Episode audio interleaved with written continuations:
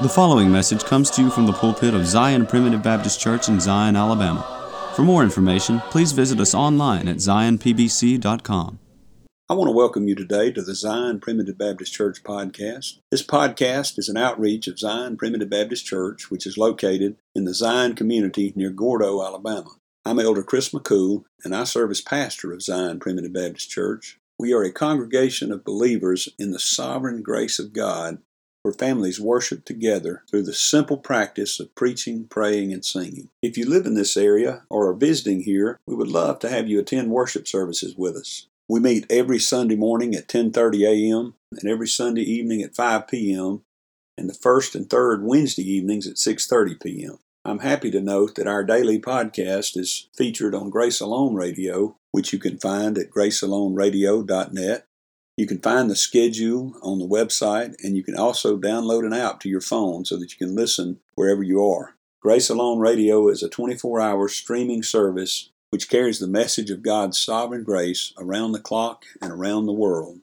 Zion Primitive Baptist Church is located at 9487 County Road 49, Gordo, Alabama. That's near the intersection of County Road 49 and Alabama Highway 159 about 10 miles north of Gordo, Alabama, and about 8 miles northeast of Reform, Alabama. If you're interested in finding more sermons, you can go to our website at zionpbc.com. That's Z I O N P B C.com, where you'll find all of our posted sermons as well as a link to subscribe to our podcast. You can also subscribe to our website, which will update you every time a new sermon is posted. As I've said already, we had a wonderful annual meeting this year in 2023. Elders Mark Green and Adam Green, father and son from Arkansas, traveled to Zion Church and preached many wonderful messages over the course of Saturday and Sunday. Today, we're posting the last message from that meeting by Elder Adam Green. Brother Adam took us to the story of Naaman the Syrian in 2 Kings chapter 5. And in this sermon, he explains to us why it's always best to do it God's way. Once again, we won't have a song due to the length of the sermon, which I wanted to post in its entirety. But join us today as we hear this wonderful exposition of God's way versus man's way. Turn with me, if you would, over to the fifth chapter of Second Kings. I want to go to the familiar story here of Naaman the Syrian and look at uh, two or three points here in this passage. And I hope that the Lord will be uh, with you and with me as we try to go through it. It says in verse 5, Now Naaman, I'm sorry, verse 1 of 2 Kings chapter 5. Now Naaman, captain of the host of the king of Syria, was a great man with his master and honorable, because by him the Lord had given deliverance unto Syria. He was also a mighty man in valor. So it speaks of a man who's a captain of someone who is the uh, the enemy of Israel. We're going to find out here in just a little bit that he has been part of the captain of hosts that have led bands of marauders into the land of Israel. You know, by this time, you've got two separate kingdoms. You've got the kingdom of Israel and the, the ten northern tribes, and the kingdom of Judah in the south that was still being led by the descendants of, of King David. And so this the Syrians would send um, armies into Israel and they would essentially plunder and they would take not only things back, but they would take people back as well. Now, Naaman was the leader of the armies, the captain uh, of the host of the king of Syria. And the Lord had blessed him to be uh, a man of uh, tremendous, apparently tremendous uh, military intellect and ability. And the Lord had, had uh, allowed him to lead Syria in several significant victories. And it presents him as uh, a, a man who's a celebrity of sorts and well respected, not just by the king, but by the people and looked up to. But then it says these little words but he was a leper. And leprosy was, at least presented in the Bible, perhaps the most feared of the diseases that were known of in that time because it was essentially, for lack of a better description, it was decaying while you were alive. Uh, that's, that's what it would, would essentially be, to put it in our terminology. And if I understand it correctly, it was very easy to transmit. It was easily catchable. And so, someone who was a leper, because it was such a feared disease, was someone who people were afraid to associate with and afraid to be near because of the, uh, of the possibility of the transmission of that disease. So here you had a man who was extremely respected and a man who was uh, revered but he was a man who was a leper, and so therefore, uh, people would have stayed as far away as they could from him in a personal way. But apparently, this man was also a kind man. And the reason I say that is because he had in his household a young lady, a maid, who waited on his wife, and she was a young lady who had been taken as a captive out of the land of Israel at the time of, of one of those marauding bands that he had led.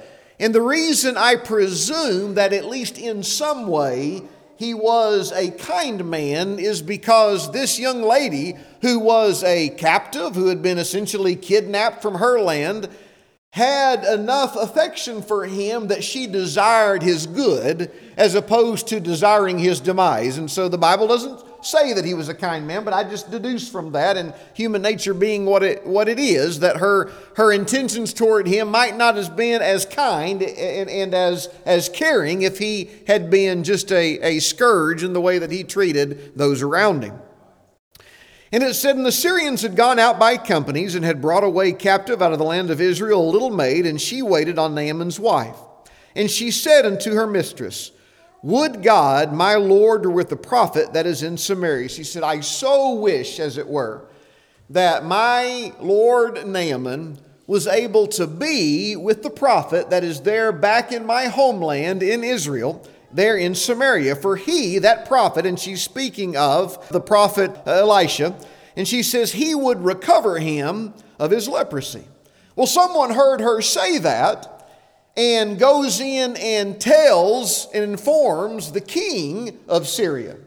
And the king of Syria says, well, this, this, sounds great. Apparently, there's some man over there in Israel that can heal the leper, so I'm going to write, send Naaman over there and write a letter to the king, and we're going to have, have this problem that Naaman has taken care of.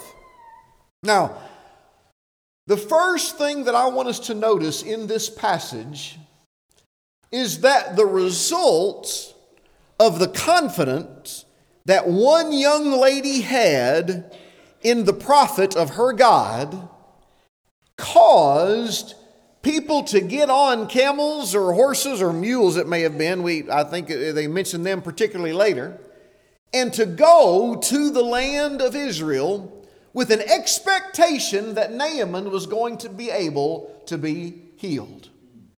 What a tremendous effect on the nation of Syria because of one young lady's insistence on the power of her God. I'm going to tell you something, friends. There are times that you and I might say, Well, I don't, I'm really of no usefulness in the kingdom of God. I'm really of no usefulness in the church of God. There's not much that I can do. Let me tell you something, friends. We need individuals in the house of God who are willing to simply exhibit faith who are willing to simply exhibit confidence in God and to remind those uh, around them that there is nothing that is too hard for God. That's a principle that is taught uh, in the Bible. They, that there is, and I want to get to that here in just a moment, that there is nothing that is too hard from God, but don't ever underestimate the influence of faith in God. Uh, Jesus Christ tells us in the fifth chapter of the book of Matthew that we're to be like a city that is set on a hill, or we're to be like a light that's been set on a candlestick, where it has a visible manifestation of our confidence in God. If the only thing that anyone knows about you and about your religion is that you trust God, that's important. Amen. That's tremendously important. The Bible says, be ready to give an answer eh, of any man that asketh you what? A reason of the hope that's within you. What, what, is, what is attractive to the little child of God who's out in the world and, and doesn't know much about the scriptures or the Bible or God is a very often someone who simply has a sincere and loving confidence in God. That is a beautiful thing to witness in the life of a child of God. And in this young woman, the simple effect of her faith has Naaman the Syrian and a host with him headed towards the courts of Samaria there in the nation of Israel to be able to go to the king because that's who the king of Syria wrote to assuming that the king would have some the king of Israel would have some influence on whoever this prophet was. So they show up at the court of the king of Israel and they give him the letter from the king of Syria and it says and he brought the letter, verse 6, to the king of Israel, saying, Now when this letter is come unto thee, behold, I have therewith sent Naaman my servant to thee, that thou mayest recover him of his leprosy. The king of Israel reads this and he throws a fit. And he says, Look, look at what he's doing. He's just trying to pick a fight with me. He said, Am I supposed to be God that I can just you know, wave my hand over it and, and, and cause him to be uh, healed of his leprosy. Look, what the king of Syria is doing is he's given me something that's impossible to do just so he can pick a fight with me whenever I don't do it. That was the king of Israel's faithless response. In verse 8 says, And it was so when Elisha the man of God hath heard that the king of Israel had rent his clothes, that he sent to the king, saying, Wherefore hast thou rent thy clothes? Why have you torn your clothing in a manifestation of grief and frustration and anxiety? Let him, that's Naaman, come now to me, and he shall know that there is a prophet in Israel. Go with me, if you would, over to the 18th chapter of the book of Genesis. And I want to read a statement there to you. and the Lord said, I'm reading in Genesis 18 13, and the Lord said unto Abraham, Wherefore did Sarah laugh, saying, Shall I of a surety bear a child which am old? Is anything too hard for the Lord? Is there anything at all that is too hard for the Lord? Go with me also over into the book of Jeremiah, and let's look at a statement that's made there in Jeremiah chapter 32, verse 17. Jeremiah 32, 17. All Lord God, here's the answer. All Lord God, behold, thou hast made the heaven and the earth by thy great power and stretched out arm, and there is nothing too hard for thee. Jeremiah 32, 17. There is nothing that is too hard for God. Now, I am a primitive Baptist, and I believe in the sovereignty of God. I believe in the omniscience of God who knows everything and his understanding is infinite. I believe, profess it, preach it from the stand the omnipotence of God, meaning that our God is in the heavens, He hath done whatsoever He hath, hath pleased, and believe in the absolute power of God. And I've spent 48 years of life very often being a practicing deist, if not an outright atheist. Might, as well call it what it is. Sin is sin. Because as soon as a problem comes up or a supposed problem comes up, Brother Mark can tell you he's seen me my entire life. I just, I'll, I'll start spinning. Oh my goodness, what's going to happen? you know, this is probably going to happen and internalize it, make me sick to my stomach at times. Now, I'm better at it than I used to be, but let's call sin what it is. Jesus Christ gave a command and said not to fret about tomorrow. When I do that, and I've done it a lot, I am sinning. And if you're prone to that as well, I'm not going to sugarcoat it this morning. We might as well call sin what it is. It, it is a sin. And in doing that, I may profess to believe in the omnipotence of God, but my actions and my attitude are at the best a form of deism. Yes, God exists, but He's not really involved in anything in my life, or at the worst, it's no different than atheism. Hmm. That sounds harsh, I know. But just remember, I'm kicking myself in the shin first. Is anything too hard for the Lord? Nothing at all. Nothing at all. And at times we need to be reminded that there is nothing that is out there that is outside the ability of God to handle. I remember one time Rheem, the company that I work for, got a new, I'm in the sourcing part of the business, and they got a new vice president of sourcing, and he was just evil. I mean, he, he, he enjoyed creating as much um, anxiety and, and, and turmoil. I mean, he, he, was, he, he was not a pleasant person at all and enjoyed not being it. And I was just melting down. He didn't last 60 days because before, you know, whatever that period of time is, thankfully, the guy who was his boss, which was the executive corporate vice president or something, realized that the, that the man was, was creating catastrophic hey, uh, havoc in the business and, and let him go. And I remember uh, one of the dear sisters at Reveille's church that Brother James Isaacs pastors. Uh, she's married to my cousin who's a deacon there, sent me a text and was kind of shaking her finger at me she says, apparently you need to remember that God is watching over you, Adam Green. and I, I kept a copy. Somewhere in my pictures, I, I, I snapped a picture of that text and put it. We, we forget that the God that we preach, who is powerful enough to do what Brother Mark was preaching about, to raise the dead in sins by the command of his voice, who's able to raise the dead in the grave at the command of his voice, is the same God who not only knows how many hairs are on your head, when one of them falls out, he knows which one it was. The very hairs of your head are numbered. he knows which one fell out. And so Elijah said, or Elisha, I'm sorry, said, I'm paraphrasing somewhat, apparently you forgot that God is still on his throne to the king. Send Naaman to me. so it says, in verse 9 So Naaman came with his horses and with his chariot and stood at the door of the house of Elisha.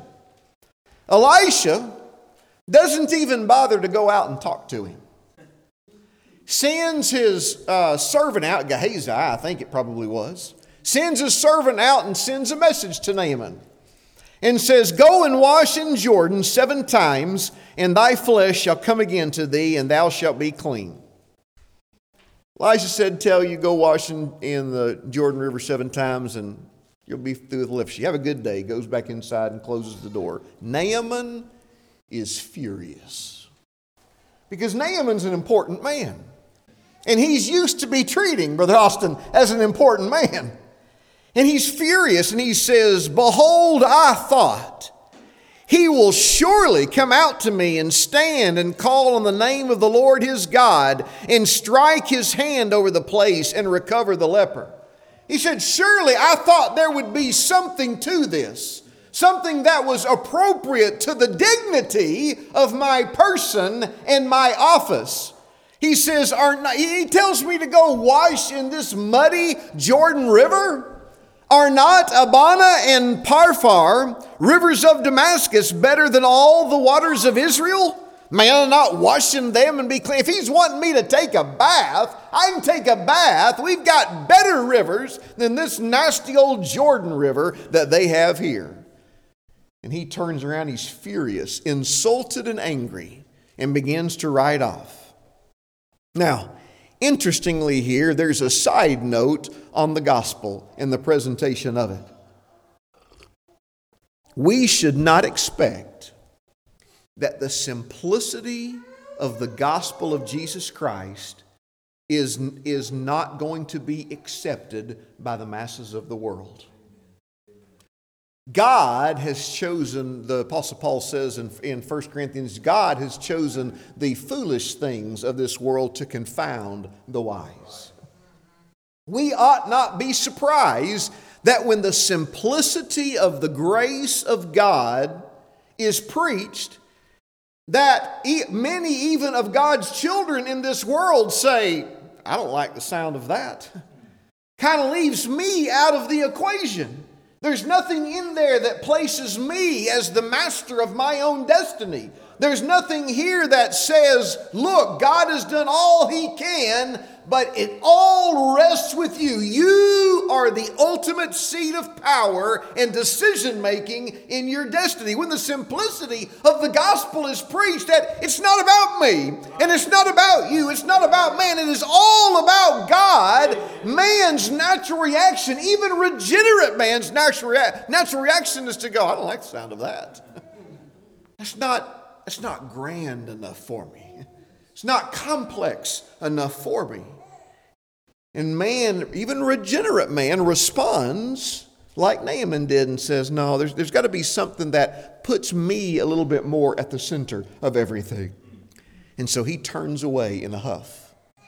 And again, going back to my premise that apparently he, in general, he must have been a kind man.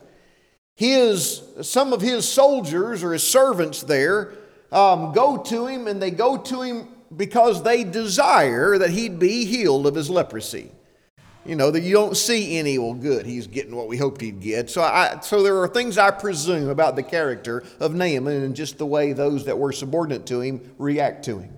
And they came up to him and they said this My father, I'm in verse 13. If the prophet had bid thee do some great thing, wouldst thou not have done it? If he had come to you and said, If you'll bring me the chin hairs of a mountain goat, three feathers from a golden eagle, and the, the stones that are only found at the edge of this particular volcano, and bring that back to me as a token, then you'll be healed of your leprosy. If he had told you to do something hard like that, you'd have done it, right? So why not at least do this small thing that he's been given that he's given you to do? How much rather then when he said unto thee, Wash and be clean? And then verse 14 Then went he down and dipped himself seven times in Jordan, according to the saying of the man of God. Now I want you to imagine that scene for a moment. Naaman goes into the Jordan River. You got to go into the Jordan River to dip yourself into the water. Which is why in the scriptures, whenever Philip and the eunuch or John the Baptist and Jesus went into the water, you know they were baptizing by immersion because you have to do that to be able to be dipped under the water. So Naaman goes into the Jordan River. And he dips himself down under the water one time and he comes up. And Naaman's still a leper. He looks at his hands and still sees those spots of leprosy on him. His servants see his face and they still see the, uh, the decay of leprosy that's there on his cheeks. And they look at him and they shake their head, No, you're still a leper. He goes under the water a second time and he comes up, and he's still a leper. He goes under the water a third time, comes up. He's still a leper. The fourth time, the fifth time, the sixth time he comes up out of the water, he's still a leper. At what point in there would I or you, if the shoe fits, have said, this isn't working. The fourth time, maybe? The fifth time? The sixth time, probably, Brother Chris, I'd say, I've tried it this many times. I'm, I'm, he's probably over there in the bushes somewhere watching me with a bag of popcorn and laughing as he sees the general of the armies of Syria making a fool of himself in this Jordan River. We do that sometimes, don't we?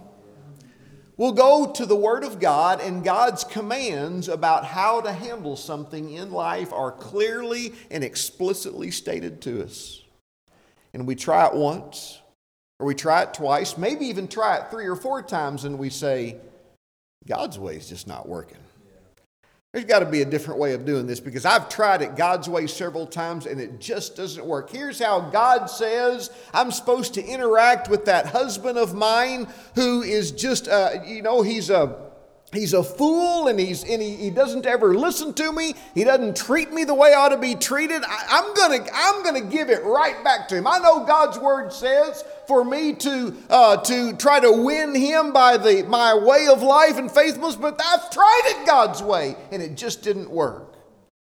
Or God says that I should be um, continuing to bring my, my child into the house of God. And, and, you know, I haven't heard a sermon. I remember Sister Ashley telling me that when the twins were born. She said, Adam, I haven't heard a sermon in two years. I don't know why I'm going to church anymore. You know, we, will we'll attempt to do something God's way. And when we don't see immediate success, go, you know, this isn't working.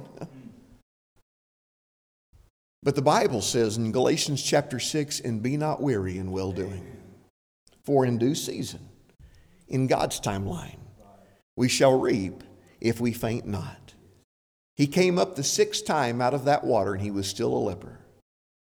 What would have happened if he had given up then?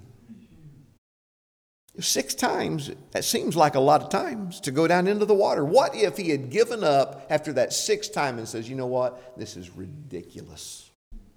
I've done more than enough trying it the way of the God of Israel. I'm through, guys. We're going back to Damascus. But he didn't. He went down underneath the water one more time, that seventh time. And the Bible says, And his flesh came again like unto the flesh of a little child, and he was clean. All of a sudden, he's not a leper anymore all of a sudden he's been cleansed of that naturally horrific disease. And he returned unto the man of God, he and all his company, and came and stood before him. And he said, Behold, now I know that there is no God in all the earth, but in Israel. Now, therefore, I pray thee, take a blessing, and let me give you a gift of a reward. And Elisha wouldn't take it. Now, there's a story that goes on later where Gehazi tries to get some of it, and as a result, he gets the, uh, the gift of Naaman's leprosy put on him. But I'm not going to go into that part of the story. But look at verse 17. And Naaman said, Elisha refused to take the reward, basically, that Naaman wanted to give him. So Naaman said, Would you at least do this for me? He said, Naaman said, Shall there not then, I pray thee, be given to thy servant? He said, Will you allow me to take back with me two mules' burden of earth? For thy servant will henceforth offer neither burnt offering nor sacrifice unto other gods, but unto the Lord. Two mules' burden. He said, Would you let me load up two mules with as much dirt as they can carry? because he wanted to build an altar to God. And he didn't want that altar to be made up of Damascus dirt. He wanted it to be made up of Israel's dirt. Let me tell you something, friends. My heart's desire, I trust, and yours, I see by your, your faithfulness and your desire to worship Him. I want my worship of God, our worship of God, not to be made up of the things of this world. There's a song that I, I don't think it's in this hymnal, it's in the hymnal that uh, the old Cayce book that we use at home, a song that I used to not like at all. because I, I, didn't understand it. It's a, it's a hymn that's called To Play on the Golden Harp. Brother Mark probably knows the one I'm talking about. To Play on the Golden Harp. I want to be where Jesus. I used to detest that song because I thought, we're not going to get up to heaven and be floating around on clouds and playing on some golden harp. And I thought it was just a, a travesty of hymn writing until one day I finally sat down and read the lyrics and I discovered it's a, it's a wonderful hymn because it doesn't have anything at all to do with heaven. He's talking about worship and essentially, what he's saying is whenever I come to worship God, I don't want to do that with the things of this world. I want to worship with the new man that's inside of me. And he's using the analogy of playing on the golden harp to worship with that regenerated, uh, that nature that's given to us in regeneration. I want to understand what the songwriter was saying I love the hymn now because it's an appropriate desire when we come together for worship. I want to worship God. We want to worship God, not with the things of this earth, not with the things of this world, not with the things that gratify the flesh and the nature of man. I want to worship God with the things of God want to worship God with the with the uh, uh, the voices that God has made to be able to sing praises to Him on an instrument that He made. Last night in the McCool home, got to hear uh, Brother Seth and, and Brother Austin and and, and uh, Brother Chris playing on the guitars, and it sounds great. I wish I could do it. I loved hearing the sound of it, but I don't want to hear it in here. In here, I only want to hear instruments used that were made directly by God. I want to hear voices lifted in praise to God with hearts and souls that are tuned by God. You understand? And I want to hear the preaching of a gospel that doesn't make the flesh say, wow, that was wildly entertaining. Brother Adam can sure tell a good story. Brother Adam, he's so funny, he makes me laugh. I don't want to be able to please your natural uh, natures, the man by nature. I want your souls to go, God touched me through the message that the man of God brought today. I want to, I want to have two mules' burden of earth, where the soul of the child of God is able to worship God with the things of God and not the things of this world. He said, Will you let me take back two mules' burden of earth? Naaman learned a wonderful lesson in that chapter that there is no God but the God of Israel. I'm going to tell you, friends, there is one true and living God. Just one. There's a lot of fake gods that we may prop up in our lives from time to time. There are fake, you know, we, listen to me, there's not a single one of us here that's immune from idolatry. We may not carve literal idols out of gold or silver or, or wood, but every single one of us has something or some things in our life that attempt to threaten ascendancy over our commitment to God. And anything that attempts to, to compete for our affection and for our adoration with God is an idol. Doesn't matter what we call it, but it's an idol. But there is only one person. That, that's the Bible's word, so I'm going to use that way because it says the Lord Jesus Christ is the express image of his person, the Father's person. Only one person, only one being that really and truly is God. And that is the King of Kings, the Lord of Lords, the Ancient of Days, our first great cause and last great end, as the, uh, the Catechism said in one place, the Lord of glory Jehovah, the one true and living God, who stood on the precipice of nothing and created everything, continuing to uphold it by the word of his power. He alone is God. I love you, and I hope it's been of some benefit to you. Thank you for joining us today on the Zion Primitive Baptist Church podcast. I hope the message has been uplifting and beneficial to you, and that the Lord will continue to bless you to grow in grace and knowledge of the truth. Join us again tomorrow for another message of God's sovereign grace. If you would like to subscribe to our website, please go to www.zionpbc.com and sign up for email updates. If you have any questions, please feel free to contact the church at zionpbc1847 at gmail.com. That's Z-I-O-N-P-B-C-1847 at gmail.com or you can email me directly at jchrismccool at gmail.com. That's the letter J, C H R I S M C C O O L at gmail.com. Again, thank you for listening. May the Lord bless you, is my prayer. We thank you for listening to today's message. For more information, please visit us online at zionpbc.com.